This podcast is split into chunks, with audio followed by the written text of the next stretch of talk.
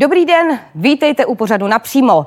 Změny ve vládě, konec tolerance komunistů menšinového kabinetu nebo nový volební zákon. To jsou namátkou některá témata, která dnes proberu s předsedou starostů a nezávislých Vítem Rakušanem. Vítejte u nás. Dobrý den, díky za pozvání. Pane předsedo, o výměně ministra zdravotnictví Blatného se v kuloárech eh, spekulovalo už několik týdnů. Překvapil vás ten způsob, vlastně, jakým to bylo nakonec uděláno, to, že ještě včera na tiskové konferenci, když se na to novináři dotazovali, minister Blatný nevěděl o tom, že druhý den by si měl balit krabici na ministerstvu? Tak ono se to opravdu říkalo hodně dlouho. Myslím si, že to tušení měl i pan ministr Blatný. Na druhou stranu ke komukoli, kdo byl členem vlády, je takový postup eh, minimálně neúctivý. Myslím si, že pan ministr Blatný sice nebyl z mého pohledu tím ideálním ministrem, na druhou stranu byl ministrem ve velmi obtížné době. A pokud se pan premiér, což je jeho svaté právo, rozhodl udělat výměnu na postu ministra, tak měl zachovat nějaké dekorum. Eh, slušelo se určitě panu ministru Blatnému i veřejně poděkovat poděkovat. Eh, on naopak zažil tedy, byť ne napřímo, vzkaz od pana prezidenta, eh, v čem byl špatným ministrem a podobně. Tak to by se asi postupovat nemělo. Spekulovalo se ještě dneska ráno o druhém členovi vlády. Myslím si, že i toto by mělo probíhat nějakým stylem, který neuráží ty, kteří vládu musí opustit.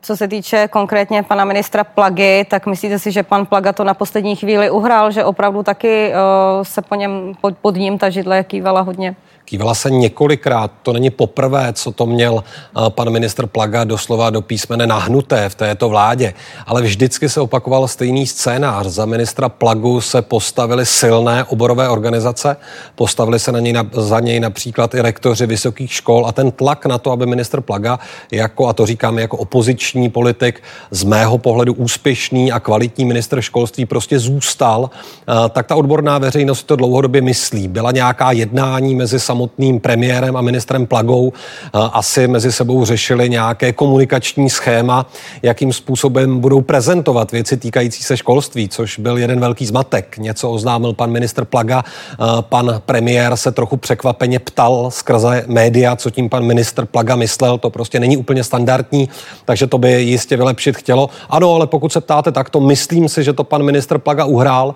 ale ne nějakým ubrečeným způsobem, ale skutečně tak, že je kvalitní kvalitním ministrem a ta odborná veřejnost to dala panu premiérovi jasně najevo.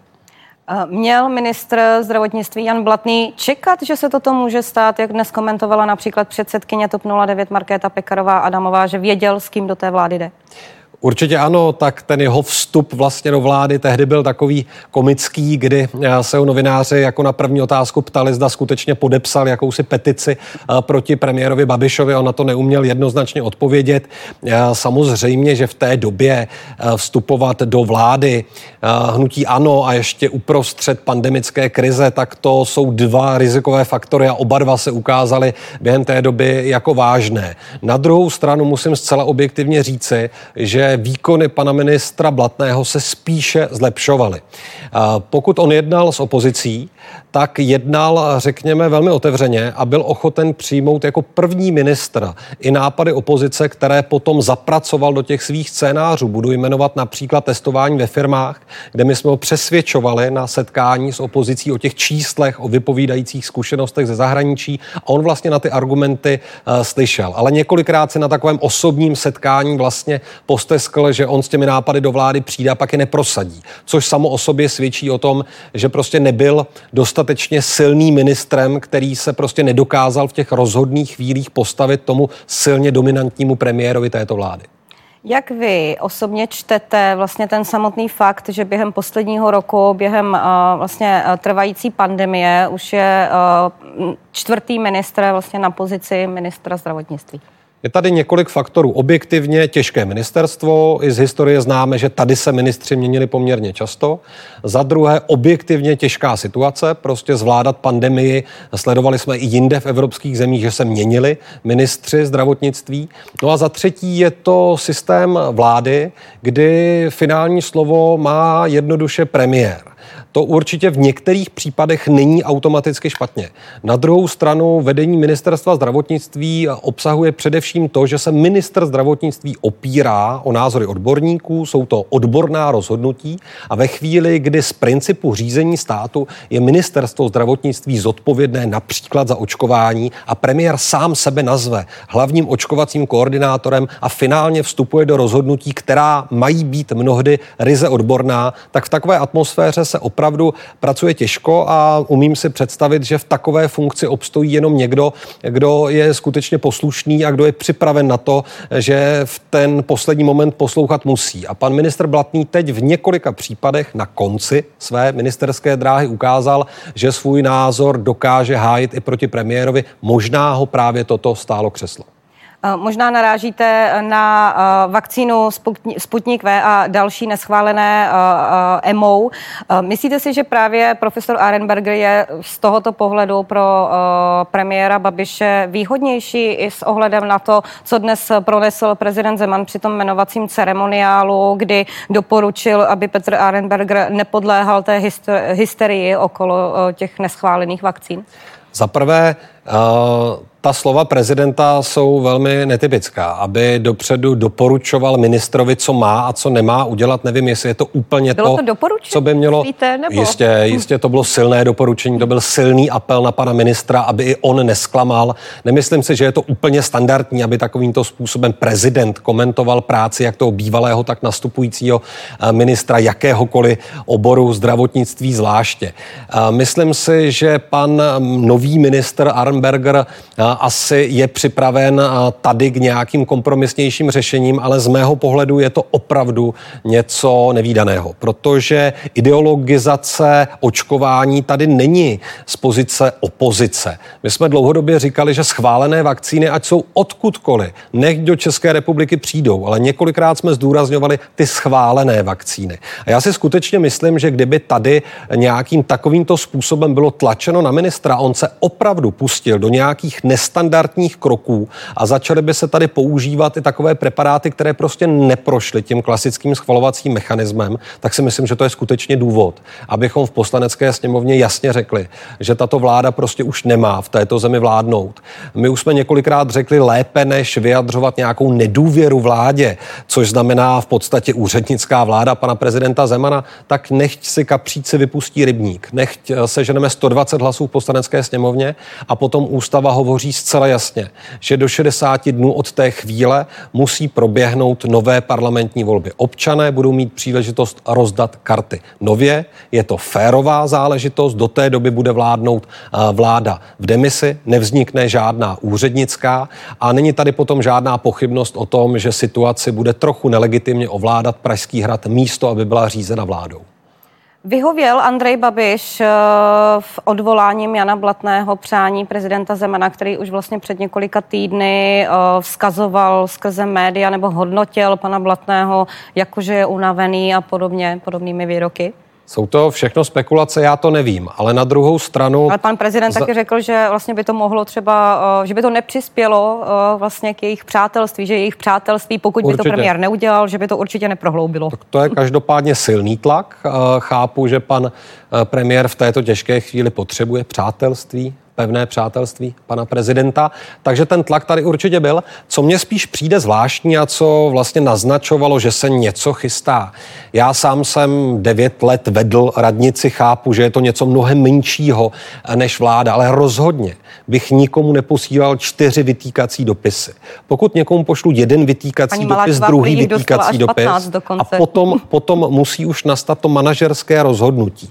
Já si myslím, že si tady pan premiér vytvářel nějaké předpolí, místo toho, aby rázně učinil nějaké rozhodnutí. Prostě čtyři vytýkací dopisy, to už není vina toho, komu něco vytýkáme, ale toho manažera. Prostě pokud někomu musíte čtyřikrát něco vytýkat, no tak ukazuje jednoznačně na vás, že ten celek, v tomto případě vládu, prostě neřídíte dostatečně efektivně. Ano, a ty vytýkací dopisy se jako zázrakem eh, časově shodují i s těmi výroky pana prezidenta Zemana. Je prezident Zeman v tuto chvíli vítěz celé té situace? Pokud sledujeme politickou scénu, tak pan prezident Zeman je v mnoha případech ten poslední rok vítězem mnoha politických bitev. On je nejzkušenější a hráč na té politické scéně je stále silný politický hráč, kterého ten pocit vítězství baví a každopádně si myslím, že ten dnešek je určitě vítězstvím prezidenta Miloše Zemana. K novému ministru zdravotnictví, co od něj čekáte? Co čekáte konkrétně od Petra Arenbergera? S minulým ministrem, s jeho předchůdcem, panem Blatným, jste se jako zástupci opozice několikrát sešli kvůli řešení pandemie, samozřejmě i kvůli dalším žádostem o prodlužování nouzového stavu. Ten ale bude končit. Co od něj čekáte v tuto chvíli? Budete se s ním chtít scházet, chtít po něm nějaká data, jakou komunikaci? Tak já ještě v kontextu toho, o čem jsme se bavili, zareaguju. Já od něj čekám loajalitu. To není moje přání, to je reálné očekávání. Vůči, vůči komu loajalitu? Vůči premiérovi, vůči prezidentovi. Myslím si, že to nebude minister, který půjde do nějakých soubojů, prostě bude to minister, který bude plnit to, co se od něj očekává. To není to, co bych si přál, to je reálný odhad toho, jak se situace bude vyvíjet. To, co bych si přál, je, aby jakýkoliv minister, který bude sedět na zdravotnictví, přišel s plánem. My tady aktualizujeme nějakou tabulku PES, všichni tušíme, že ta už nikdy nebude fungovat. My jsme navrhovali už předchozímu panu ministrovi takzvané vlnové rozvolňování, které bude srozumitelné, které bude jasné a které bude občanům říkat, co se v které vlně na základě nějakých konkrétních čísel, ke kterým se rozvolňování bude vztahovat, stane. Kdy se budou otvírat maloobchody, kdy budou školy, v jakém pořadí to půjde za sebou. Je to jednoduché, je to čitelné, opět to není náš nápad, ale opisujeme to ze zemí, kde takovýto princip funguje funguje a je čitelný na rozdíl od složitých tabulek prostě i pro lidi. Tuší, co se kdy stane. A já mám pocit, že zatím se vláda tímto příliš neřídí, protože včera z vlády vypadlo zase bez nějakého širšího kontextu, kdo otevře. Už se neřeklo, kdo otevře potom a kdo otevře potom a v jaké situaci se tak stane. Zase nevidíme tady, jestli je nějaká diskriminace, není, proč to rozhodnutí vzniklo tak, jak vzniklo, ale v jedné věci s vládou souhlasím, že v té první vlně, že v ten první okamžik to musí být právě školáci, uh, kteří se začnou vracet do nějakého normálního života, protože my jsme opravdu zemí uh, v rámci Evropy, která má nejdéle děti doma a my musíme hledat cestu, jak je do škol vrátit. Ale abych se vrátil ještě k otázce, očekáváme plán, očekáváme komunikaci, jak eh, vůči veřejnosti, ta si to zaslouží. Přáli bychom si i silnou komunikaci vůči premiérovi, což uvidíme, a každopádně setkání s opozicí uvítáme. To už trochu záleží na novém panu ministrovi. Už jste si zažádali o nějaký termín, aby se s vámi sešel? To jsme za dnešek ještě nestihli, přeci jenom jsme se ve sněmovně věnovali i volebnímu zákonu a bylo co dělat, ale učiníme tak určitě v nejbližších dnech, protože těch témat k řešení je spousta. A jak už jsem jednou řekl, pan ministr Blatný měl jednu pozitivní vlastnost, těmto schůzkám e, se nebránil a to třeba ani v pozdních večerních hodinách prostě byl ochoten uh, s poslanci hovořit. Nicméně eh, právě panu Blatnému jste několikrát vyčítali uh, předseda Ivan Bartoš, že uh, neposkytuje uh, vám kýžená data, které jste po něm chtěli. Uh, myslíte si, že v tuto chvíli je dostanete od profesora Arenberga? Uvidíme, uvidíme, jestli on sám má veškerá data už k dispozici. Já jsem spíš než nechuť pana ministra Blatného poskytovat ta data, tu chybu viděl v systému. Prostě ta data přicházela eh, poměrně pozdě. Já už jsem několikrát líčil to, že vláda třeba před těmi čtyřmi týdny přišla s nápadem, že by lidé třeba i v Praze nemohli chodit dále než jeden kilometr od svého domova do přírody. Já jsem tam přesvědčoval pana ministra Blatného, že i jako člověk z menšího města za ten jeden kilometr prostě tu přírodu nedosáhne nedosáhnu, takže se s dětmi jako mnoho jiných lidí prostě do přírody vůbec nepodívám. A ta reakce ministrů mě ohromila. Podívali se na sebe dva členové vlády a řekli, aha, to je asi blbost a to opatření bylo zrušeno. A tady v těch chvílích jsme říkali, tak o co se ta opatření opírají? Je to nějaký náhodný pocit ministrů, dohodnou se na tom a potom se to stane, anebo to jsou data? U pana ministra Blatného to nebyla neochota, ale přicházela ta data pozdě. Měli jsme třeba už půlce schůzky s premiérem a najednou nám něco píplo na mobilu, přišly nějaké tabulky, nemohli jsme je dost rychle, dost rychle komentovat, protože nebyl žádný čas na přípravu. Tak pokud by toto pan nový minister zlepšil, tak to určitě bude dobře, ale my vůbec uvidíme, jestli bude zájem se bavit. Z neděle na pondělí po půl roce končí nouzový stav. Opatření se mají nově navázat na pandemický zákon. Ten rámec toho pandemického zákona bude v tuto chvíli vlastně v v tom, jak ta epidemie v tuto chvíli je. Bude stačit na ní, na zvládnutí? My si myslíme, že ano, protože to, co odpadne, je zákaz cestování mezi okresy a sami odborníci se v této chvíli přou, do jaké míry toto opatření mělo vliv, protože hlavní mobilita mezi okresy byla ta pracovní a ta zcela objektivně podle čísel, která mají odborníci k dispozici, neklesla. Ta osobní mobilita, cestování mezi okresy, třeba v té starší generaci, je v podstatě minimální. Ti lidé byli zvyklí jezdit například na své chaty, chalupy, stopy a podobně, což jim bohužel bylo zakázáno. Takže toto opatření eh, podle mého názoru chybět nebude. Eh, může zůstat a zůstane v platnosti testování ve firmách, což je určitě dobře a to by probíhat mělo, protože tady se ten záchyt výrazně i statisticky doložitelně zvýšil. To podle mě tu situaci výrazně zlepšilo. Tím končilo více lidí v karanténě a to zabránilo šíření epidemie. Stejně tak jako používání lepších ochranných pomůcek. Na tom se v této chvíli také nic nemění. A pokud se zruší zákaz nočního vycházení, já jsem doteď nechápal, proč lidé, kteří pracují do večera, si nemohou jít po 21. hodně zaběhat a musí zůstat doma.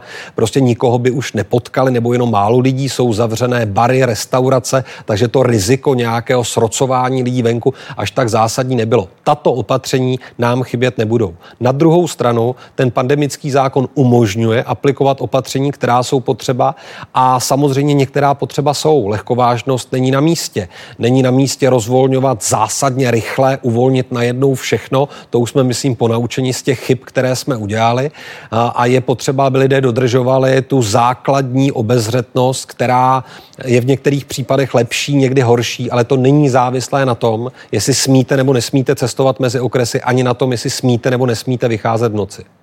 Opoziční ODS na podzim eh, vystoupila s prohlášením, že po konci nouzového stavu, po, skonč, po jeho skončení, že by měla vláda znovu žádat ve sněmovně o důvěru. Eh, sice nevěděli, že ten nouzový stav bude trvat nakonec půl roku, nicméně toto téma se ve veřejném prostoru znovu skloňuje. Měla by zažádat znovu o důvěru?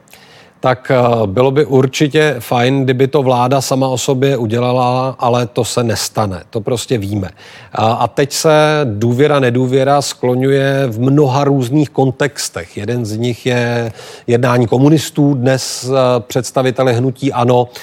Ten druhý kontext je trochu posunutý. Bavme se o eh, rozpuštění poslanecké sněmovny a podobně. Nemyslím si, že by vláda předstoupila před sněmovnu po konci nouzového stavu, že teď žádá o nějaké obnovení své důvěry. To opravdu takový optimismus sobě nemám. Určitě by to bylo čestné, bylo by to silné gesto, ale to neočekávám. Kdyby eh, na pořadu schůze sněmovny eh, byl bod hlasování o nedůvěře vládě, tak jak by vy jste hlasovali? Bychom zaprvé je potřeba sehnat 50 podpisů, jestli se nemýlím. Jsme, eh, Tomio Okamura už zdatně oběhával sněmovnou, když jsem minulý týden mluvila například s předsedou komunistů Filipem, tak ten říkal, že by klidně vlastně do toho šli. Tak my bychom dali protinávrh. My bychom dali návrh na zařazení bodu rozpuštění poslanecké sněmovny. A na to potřebujete 120 Proto je, to, je, to, ne, to je 120 hlasů. Hlas. To je prostě při hlasování a to si myslím, že je mnohem čestnější. Já skutečně z toho důvodu, a ten důvod je jeden jediný, tato vláda moji důvěru nemá. Ale představa, že tady bude až dovole vláda úřednická, že tady bude vláda, kterou opravdu bude režírovat Pražský hrad, bude rozhodovat o strategických věcech a každá úřednická vláda ať měla sebelepšího premiéra i v minulosti, prostě nemá tu přímou odpovědnost vůči poslanecké sněmovně. Ona nehledá nějakou definovanou většinu. E, najednou zaniká rozdíl mezi vládní koalicí, opozicí. Je tady jenom masa, e, kterou je 200 poslanců. A to je obrovské pole působnosti pro lobbysty nejrůznějšího charakteru s nejrůznějšími motivy. Prostě mít takovýto stav do podzimních parlamentních voleb považuji za nešťastné a zmíním i ten kontext, který tady je. Bavíme se o dostavbě, respektive stavbě nového bloku jaderné elektrárny Dukovany. Eh, budou se tady řešit personální záležitosti ohledně ředitele bezpečnostní informační služby. Řešíme záležitosti týkající se Rady České televize. A myslím si, že právě v tomto období by byla úřednická vláda bez nějaké přímé zodpovědnosti tím nejhorším možným řešením.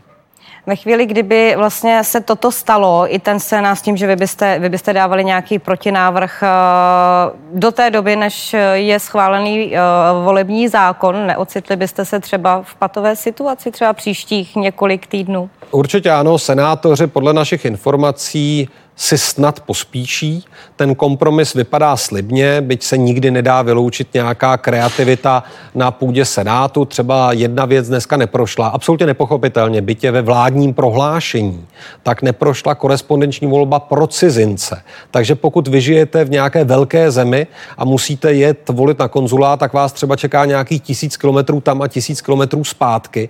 Je to uh, prostě diskvalifikace lidí, kteří z nějakého důvodu žijí v cizině přesto mají naše občanství a chtějí se na tom podílet. Vůbec nechápu, proč to neprošlo a mám nějaké indicie, že někteří senátoři by toto chtěli napravovat.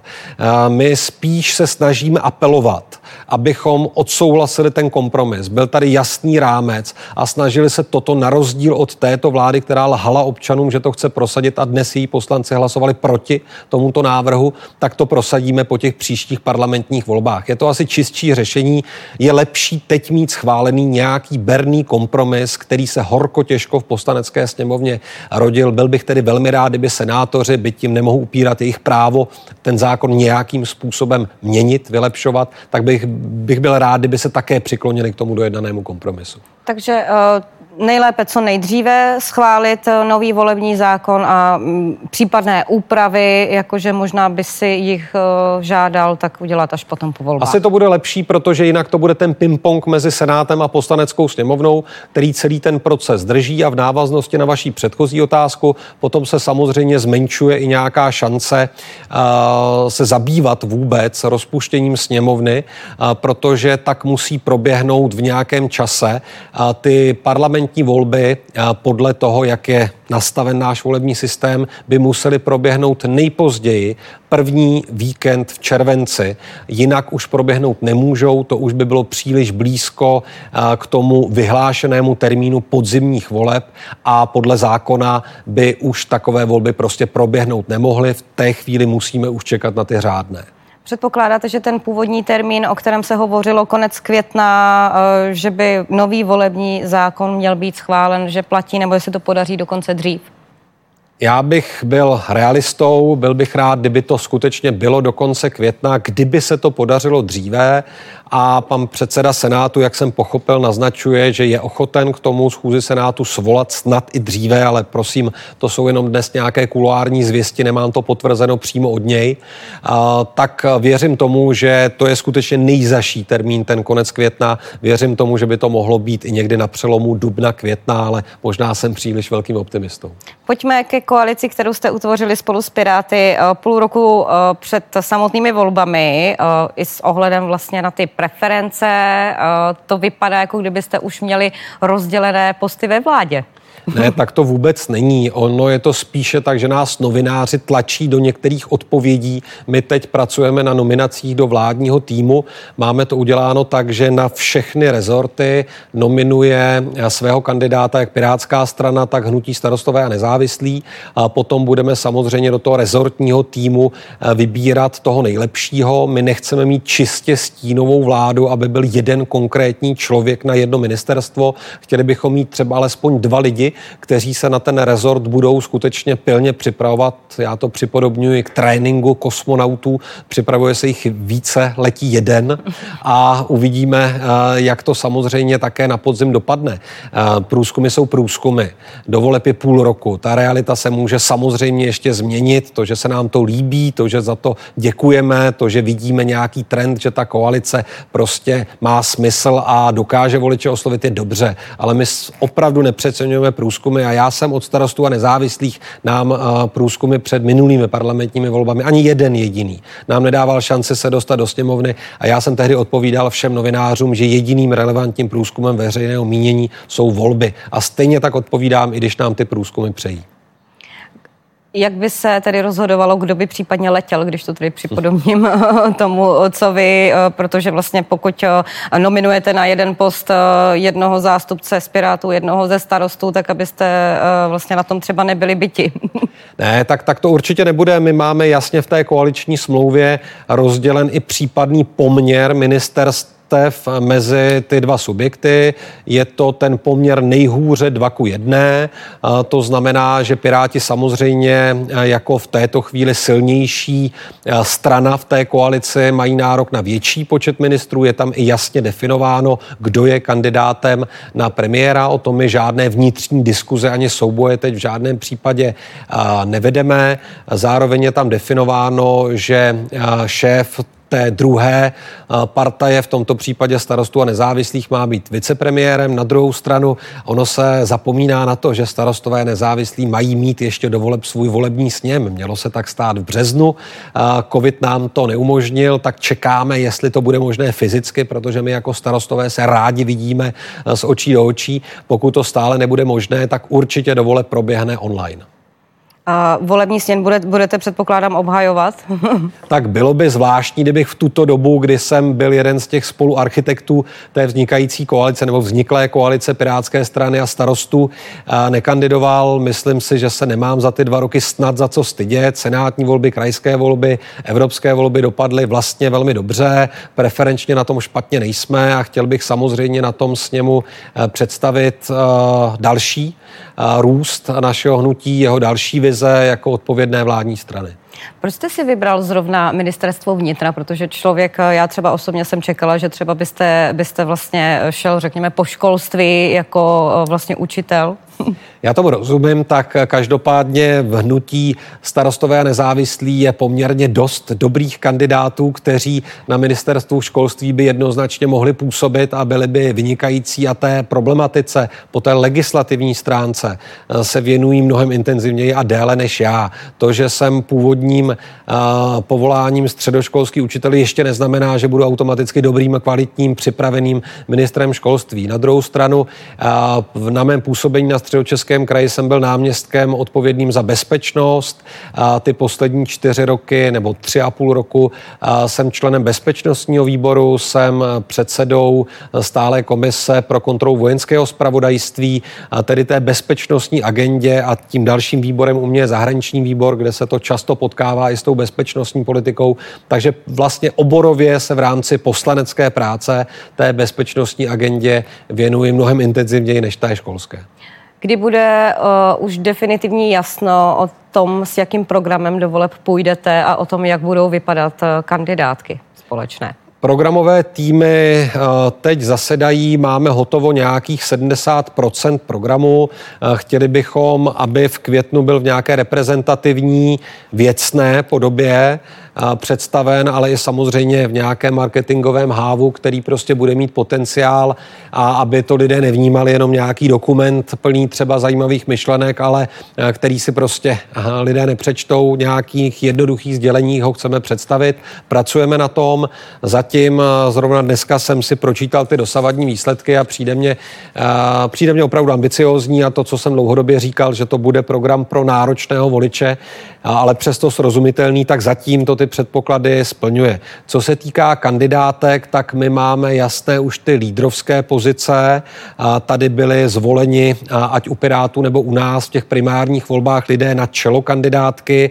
V některých krajích už jsou ty kandidátky vlastně kompletní. V podstatě ve všech krajích už je jasná ta první desítka. Řeší se asi ve dvou krajích nějaké, nějaké případné dovolby na nějakou pozici, ale ještě u nás třeba probíhají volby na ty pozice pozice, které jsou zdánlivě nevolitelné, ale vždycky finálně rozhoduje volič.